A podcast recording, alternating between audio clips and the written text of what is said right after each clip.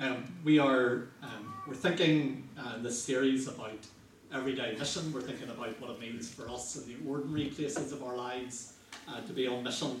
Uh, but I guess um, for the first few weeks of the series, we're zooming out to try to get a view of the big picture um, of God's mission in the Bible, so we can then figure out what we should do uh, and, and play our part uh, within that mission. Um, and just the quickest of recaps um, if we're trying to figure out what is our mission, here is your mission if you choose to accept it.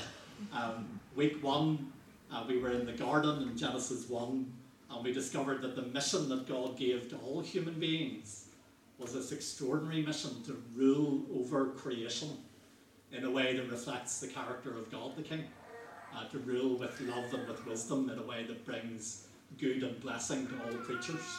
That's our creation mission, our creation mandate. And then week two, uh, we were with Abraham in Genesis 12, and we discovered that as children of Abraham, um, our mission is to be blessed by God and then to be a blessing, and that that blessing is not a weak or watery thing, but it's about reversing the curse and undoing the consequences of sin and restoring the shalom of God's creation. And so that's already pretty um, exciting.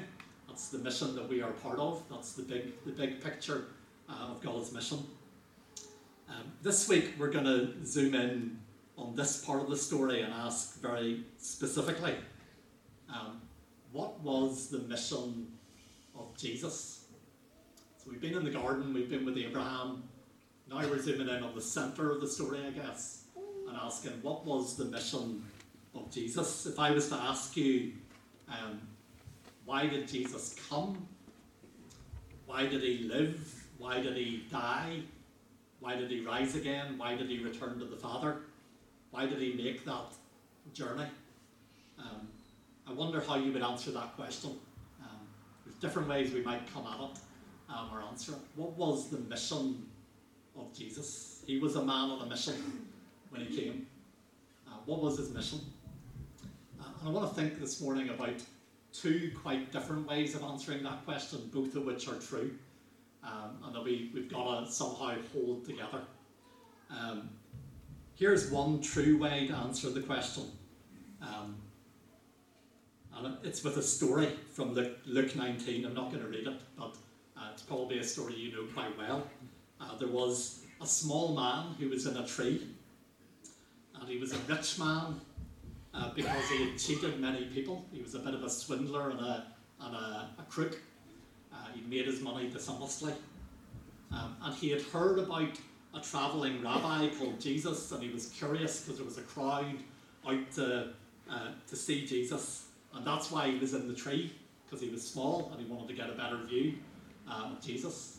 Maybe as we read the story, we also wonder if part of why he's in the tree is because he's not He's ashamed of the things he's done. He's not popular with the crowd. He's a little bit on his own. Uh, we don't know. But anyway, he's up the tree, at least because he's small, because uh, he wants to see. And Jesus came and stood under his tree. And he called the little man by his name, which was Zacchaeus. And he said, Zacchaeus, I'm coming to your house to visit. And the little man came down and we're told that he welcomed Jesus gladly. And that encounter with Jesus changed everything for Zacchaeus. And he paid back everyone he had cheated and he gave away half, half his wealth. And it was a life changing encounter. And at the end of that little story in Luke 19, Jesus spoke these words in the home of Zacchaeus. He said, Today salvation has come to this house because this man too is a son of Abraham. That's interesting. We were with Abraham last week. Um, and then what does he say? So the blessing promised to Abraham has come to this house and this little man. And he says, For the Son of Man, that's Jesus, came to seek and to save the lost. Why did Jesus come? He came to seek and save the lost. The, the mission of Jesus is deeply personal.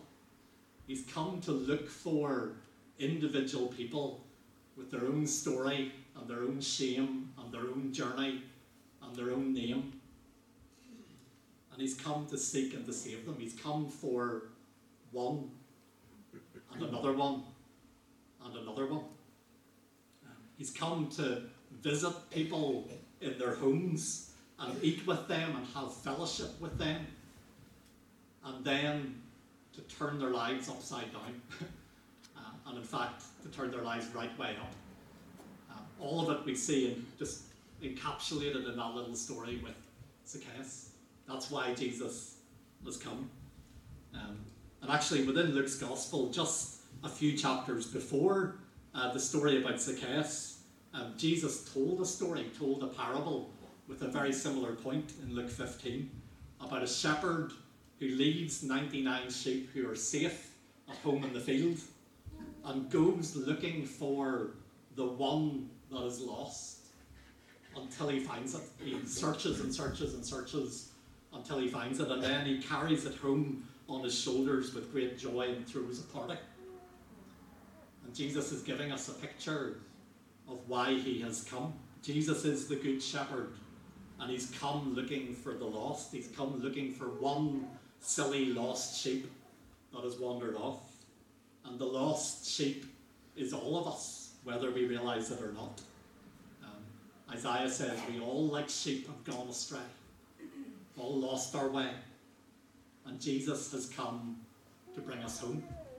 He's come for the one. Um, as we think about Jesus coming uh, to seek and save the lost, I think that's really important. He, he hasn't just come for the lost. Sometimes we talk about the lost or the unsaved or unbelievers as kind of a generic, um, faceless, nameless group. Jesus hasn't come for the lost as a faceless, nameless group.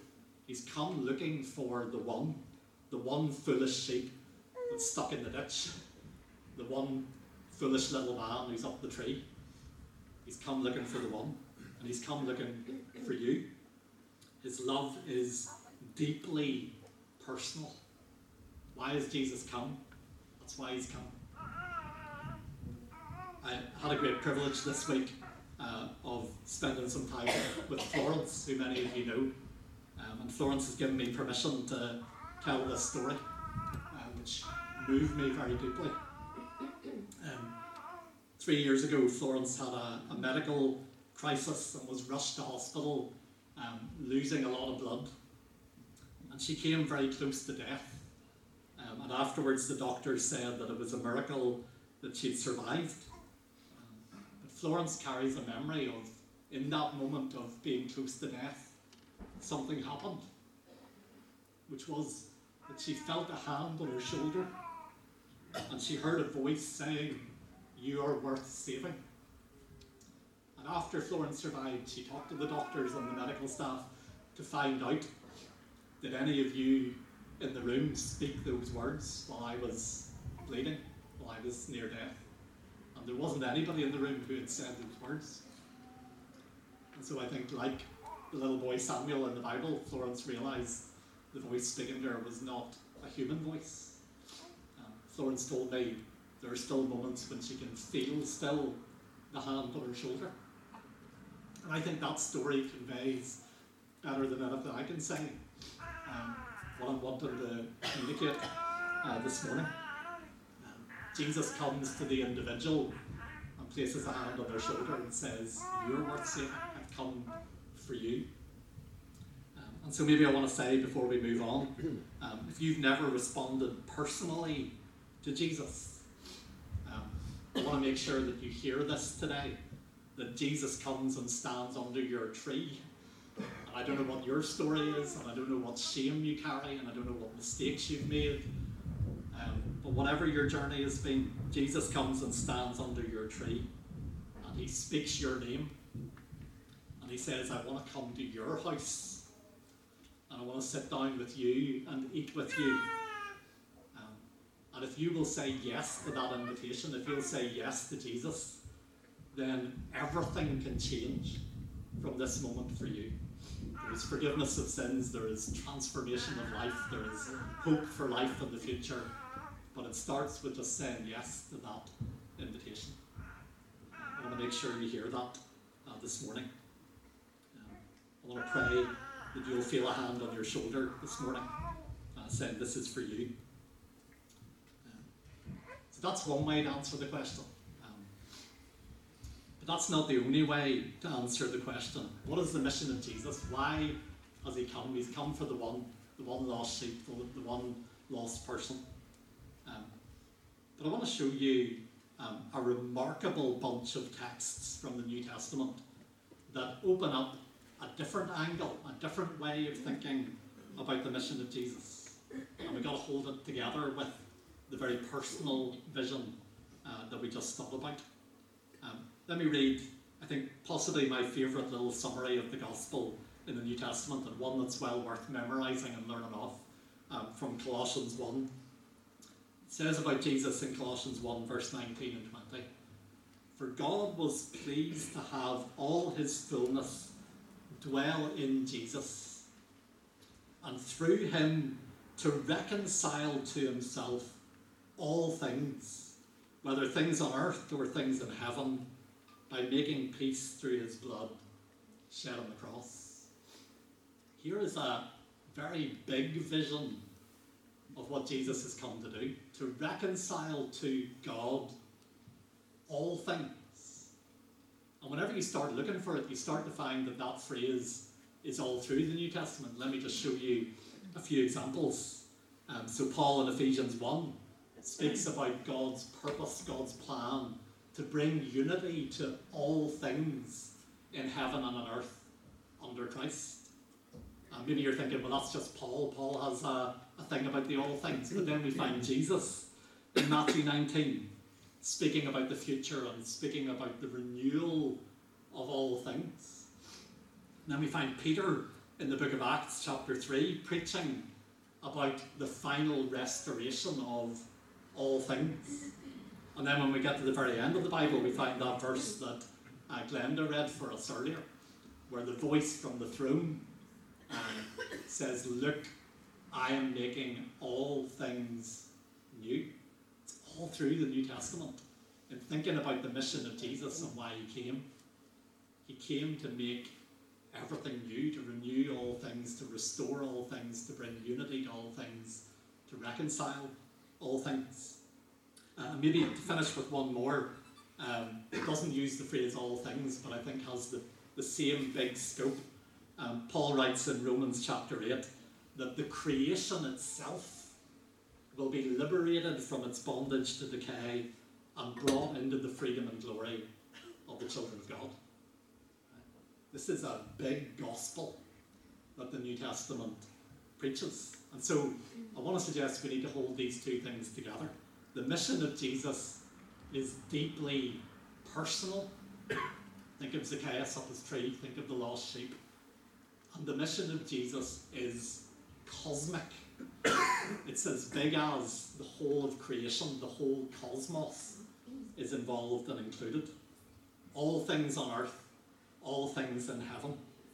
And so somehow we need to hold both these truths about the gospel together. The gospel is about the one, the gospel is about all things. Um, what is the mission of Jesus? To come looking for one lost person, to call them by name, to restore them to fellowship with himself and his Father. What is the mission of Jesus? It's to restore all things, renew all things, reconcile all things, make all things new, to liberate the whole groaning, broken, wounded creation and bring it into the freedom and glory of the children of God. I hope that blows your mind uh, just a little bit this morning.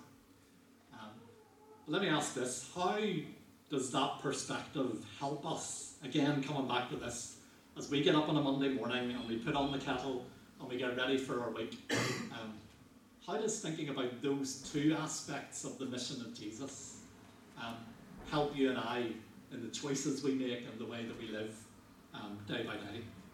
And I want to I want to talk about two uh, encouragements or challenges for us um, arising out of these two aspects of the mission of Jesus. And so the first one, very simply, is to go looking for the lost one. Go looking for the one person. Um, I think as we think about the mission of Jesus, it asks us the question um, how could we see people the way Jesus sees them, not just as a crowd, not just as a generic bunch of uh, lost people or unsaved people. How could we have His heart for the one? Um, to see people with names, people with stories, people with their own unique journey. Um, and maybe not just the obvious people, uh, but the ones hiding in a tree. I don't know who that is in your world. Um, the ones who are on the edge of the crowd. Um, maybe not just the nice people, but the people who are not easy to like. There's a lot about Zacchaeus that I think would have got right up your nose. He was collaborating with the Romans, he was cheating and swindling his own people. Yet Jesus goes looking for him. Um, Jesus comes for all people and cares about all people, but he especially, all through the Gospels, has this heart for the outsider for the one on the edge of the crowd, for the, the leper, the Samaritan, the tax collector, the prostitute. Um, the story about Zacchaeus comes just after a story where Jesus goes looking for a blind beggar called Bartimaeus.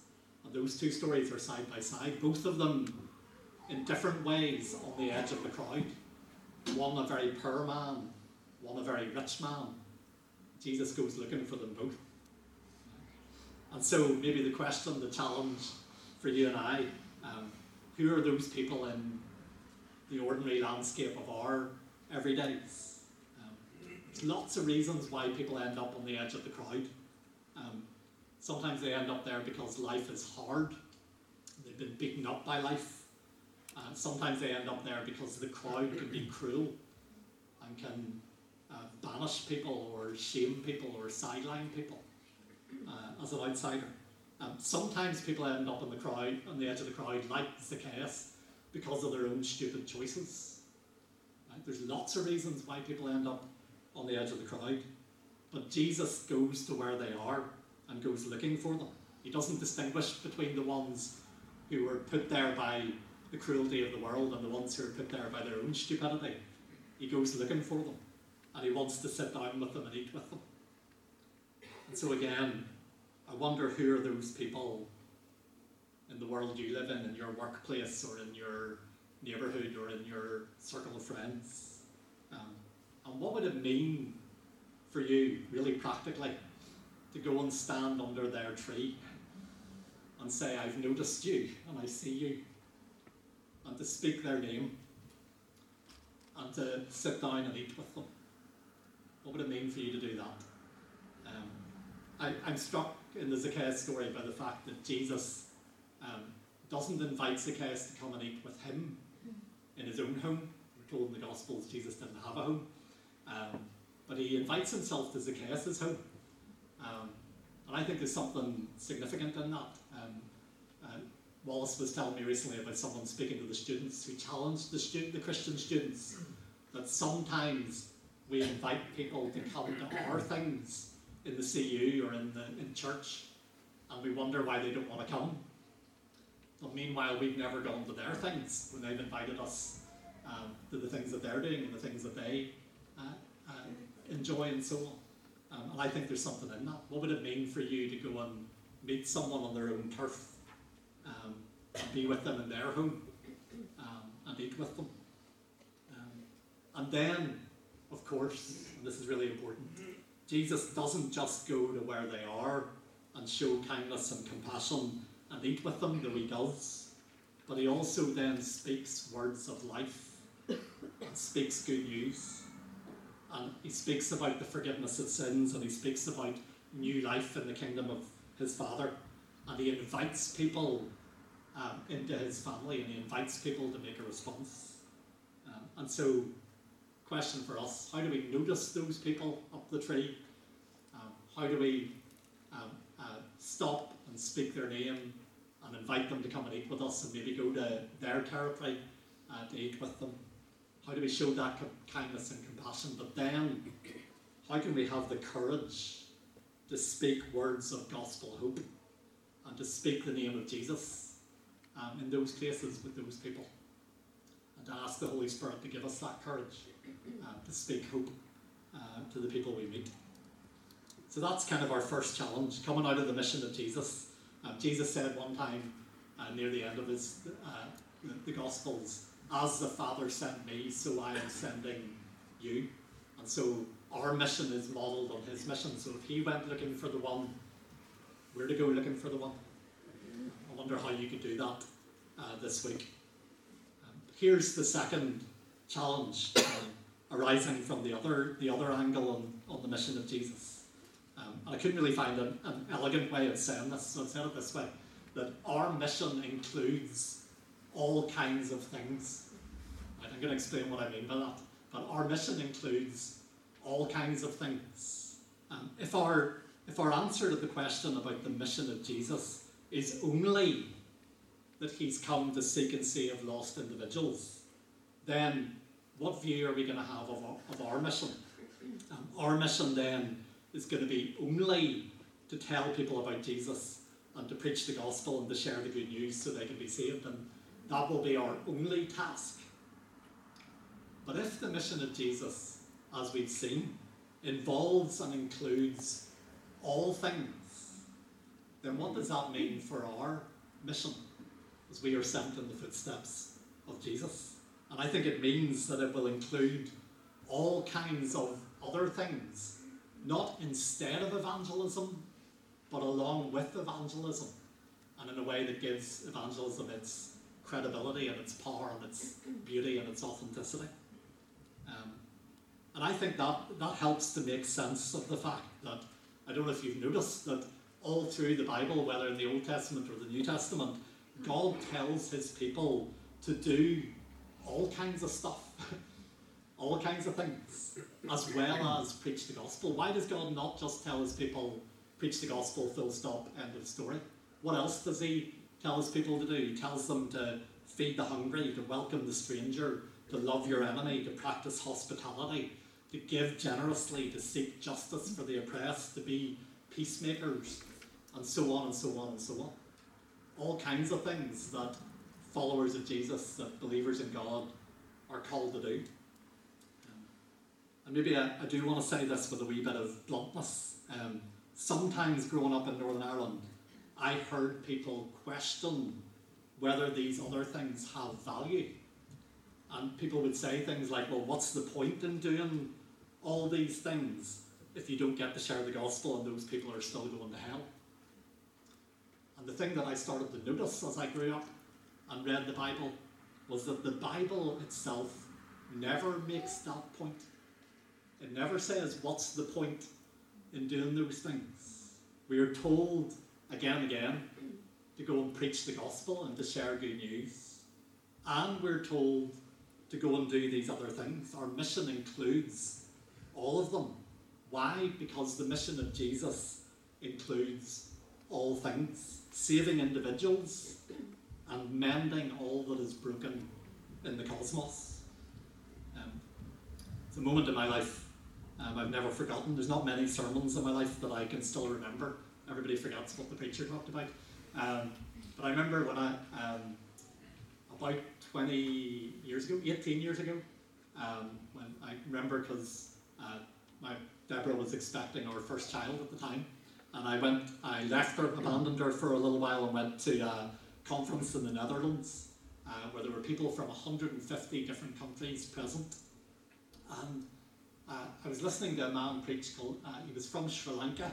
He's a Christian from Sri Lanka, whose name was Vinoth Ramachandra, uh, which is quite a name.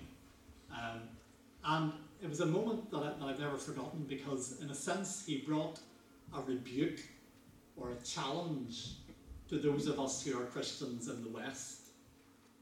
And what he said was something like this. He said, Often when I am in rich Western nations like the UK, I hear Christians sitting around and discussing and debating what is more important evangelism or social action, preaching the gospel or feeding the hungry. And he said this to us. He said, We in other parts of the world, in Southeast Asia and in Africa and in Latin America, we don't have that luxury of sitting around having those debates. He said, Jesus told us to preach the gospel and he told us to feed the hungry. So we are getting on with doing both gladly every day. And it, it landed with me and it stayed with me ever since. Um, as we said a couple of weeks ago, our evangelism will be much more effective, will ring out with greater power and beauty and authority when we're also engaged in this wider mission of seeing all things made new. Um, I want to I want to share three very quick stories to finish with.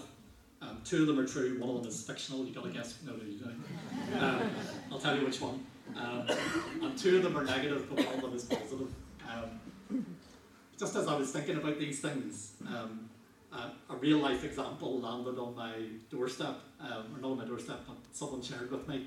Um, a couple of weeks ago, uh, someone I know told me they, they follow someone on social media um, who's part of a group who organise uh, cleanups of the River Bann. Um, it's a group of volunteers, they're not paid, but they go out in Coleraine and down in Portstewart um, along the riverbank regularly to clean up rubbish. And it's astonishing the amount of plastic and rubbish and stuff that is dumped in the river.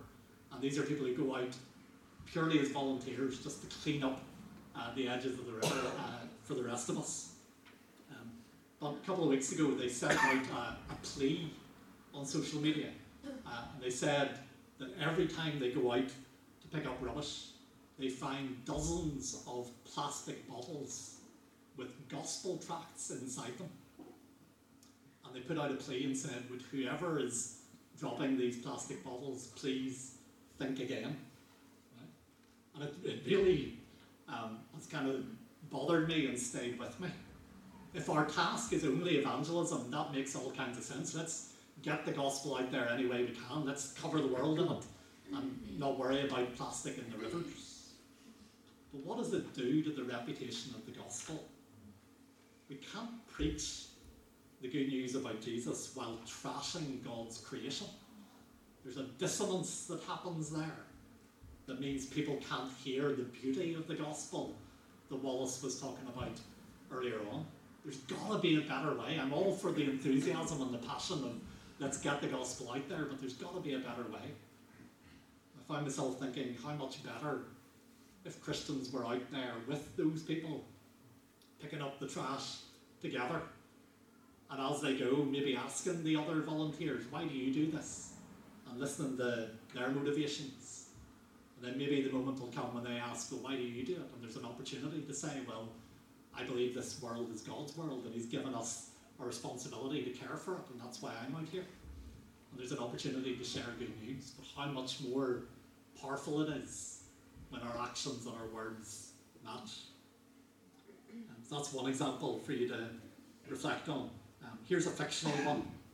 Um, and one that, one that again I, I've thought about uh, often for years and years. Um, this is a book that was published I think 25 years ago um, and I read when I was a student um, by Barbara Kingsolver called The Poisonwood Bible. It was an award winning novel. I think they're actually about to make it into a TV series 25 years later.